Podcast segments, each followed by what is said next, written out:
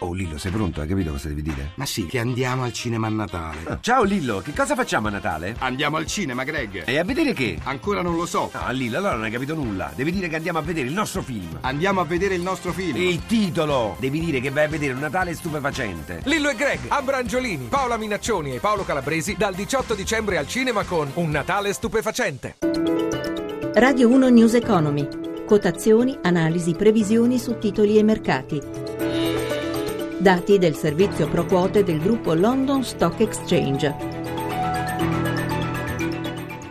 Buongiorno da Stefano Marcucci, benvenuti a News Economy. Allora parliamo dei mercati, oggi in altalena un po' contrastati, ma Piazza Affari in questo momento è positiva. Michela Coricelli ci fornisce il quadro della, della situazione da Milano. Michela.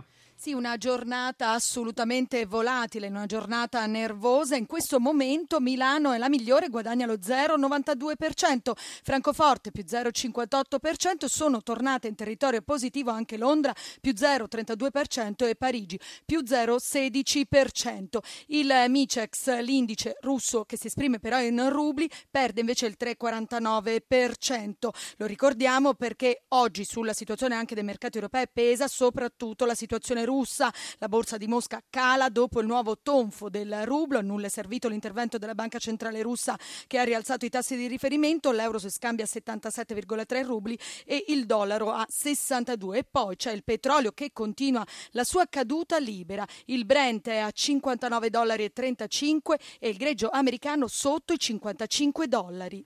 Allora, questi temi generali della giornata. Vediamo a Piazza Affari brevemente i titoli più importanti. A Piazza Affari, fra i titoli migliori del Fuzzi Mib, alcuni industriali, Prismian più 2,49%, Fiat più 2,30% e anche ST Microelectronics più 2,57%, in calo Railway meno 1,44%, Intesa San Paolo che perde circa mezzo punto percentuale, Unicredit meno 0,29%, Monte dei Paschi che era stato sospeso guadagna invece l'1,43% e chiudiamo con il cambio, l'euro si scambia a un dollaro 24,95. Grazie a Michela Coricelli dalla redazione di Milano. Adesso abbiamo in linea Francesco Pratesi, il nostro analista. Pratesi, buongiorno. Buongiorno a tutti. Allora, Pratesi, i temi di oggi li ha anticipati la collega da Milano, il focolaio di crisi però che si sviluppa intorno al rublo. Oggi si uniscono anche alcuni dati non buoni riguardo alla fiducia delle imprese un po' in giro per il mondo. In particolare c'è il dato cinese, il PMI cinese, che è abbondantemente sotto uh, le aspettative. Assolutamente. Eh, il, l'indice PMI di fiducia delle imprese cinesi è uscito a 49,50 che è il dato peggiore da maggio. Eh, un dato sotto 50 indica un'economia in contrazione, quindi sicuramente la Cina eh, rischia di non essere più il, eh, il, traino per l'economia mondiale che è stato fino ad oggi o comunque esserlo in misura inferiore. Peraltro la, il rallentamento della crescita cinese comporta anche un effetto sullo stesso prezzo del petrolio perché sappiamo che uno dei principali, forse il principale importatore di petrolio mondiale è proprio la Cina e quindi un rallentamento cinese provoca un ulteriore calo del petrolio, quindi con effetti anche sulla Russia, insomma un serpente che si morde la, cona, la coda e che porta problemi veramente in giro per il mondo a tutti i livelli. Certo, eh, ricordiamo poi che domani ci sarà probabilmente una, una uh, decisione della Federal Reserve sui tassi di interesse, anche questa un po' spaventa i mercati, però vogliamo andare alle domande dei nostri ascoltatori adesso. Assolutamente. Eh, direttamente alla prima. Walter Caffiero, Udine, vorrei sapere perché il prezzo del petrolio diminuisce così e anche cosa succede al Venezuela di cui ho obbligazioni. Allora, per quanto i due argomenti sono molto correlati perché sappiamo che il Venezuela è legatissimo al, alla al, produzione al petrolio, di petrolio. Certo. Ecco, per quanto riguarda il petrolio, ci sono molti elementi che impattano su questo calo.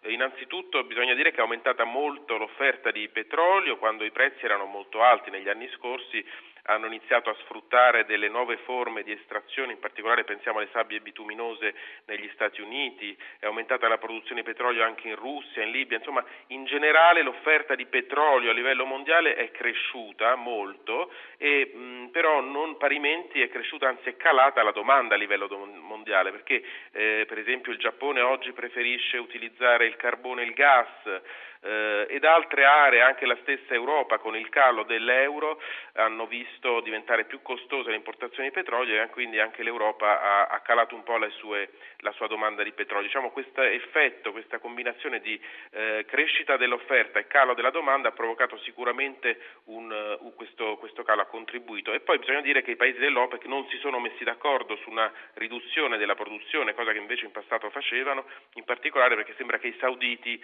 non siano d'accordo perché hanno paura di perdere quote di mercato in Asia. Questo chiaramente, questa offerta di petrolio che è sempre molto alta, il fatto che non si sono messi d'accordo ha comportato un, un, crollo veramente drammatico. Per quanto riguarda il Venezuela è un paese quasi sull'orlo del default perché è legatissimo al petrolio, addirittura il 96% delle sue esportazioni sono petrolifere, quindi in questo momento avere obbligazioni del Venezuela è un po' come avere carta straccia, Abbiamo, hanno un'inflazione altissima, finanziano il debito stampando moneta e quindi tutto sommato forse per i livelli a cui è raggiunto oggi il Venezuela occorre tenerle e sperare che si possa, possa cambiare qualcosa nel momento in cui dovesse rinnovarsi il regime. Cioè il Venezuela è uno di quei paesi che per uh uh, far fronte alle proprie spese avrebbe bisogno di un prezzo del petrolio molto più alto, molto sopra più, i 100 avrai, Esatto, dollari. dovrebbe avere addirittura sopra i 117 dollari, oggi siamo alla metà, quindi in effetti è assolutamente disastrato da questa condizione il Venezuela. La prossima domanda.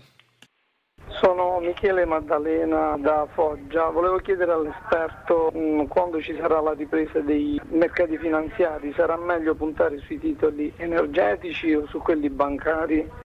Una domanda in prospettiva. È una domanda da un milione di dollari perché in effetti i titoli energetici oggi sono legati a un unico fattore molto chiaro che è questo crollo della come diciamo prima, del prezzo del petrolio che ha, varie, che ha vari elementi che, che, lo stanno, che, lo stanno, abbattendo.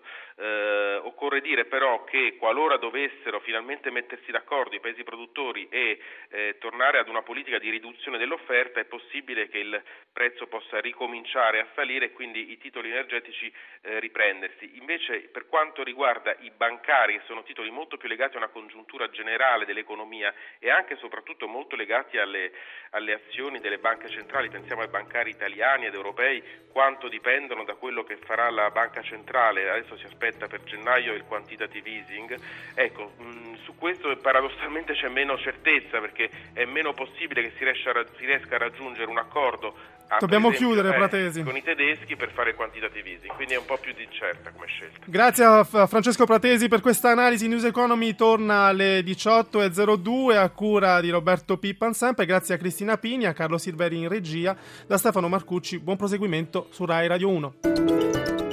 I contenuti di questa trasmissione non costituiscono attività di sollecitazione del pubblico risparmio da parte di RAI Radio Televisione Italiana e non costituiscono giudizio da parte della stessa sull'opportunità di eventuali investimenti.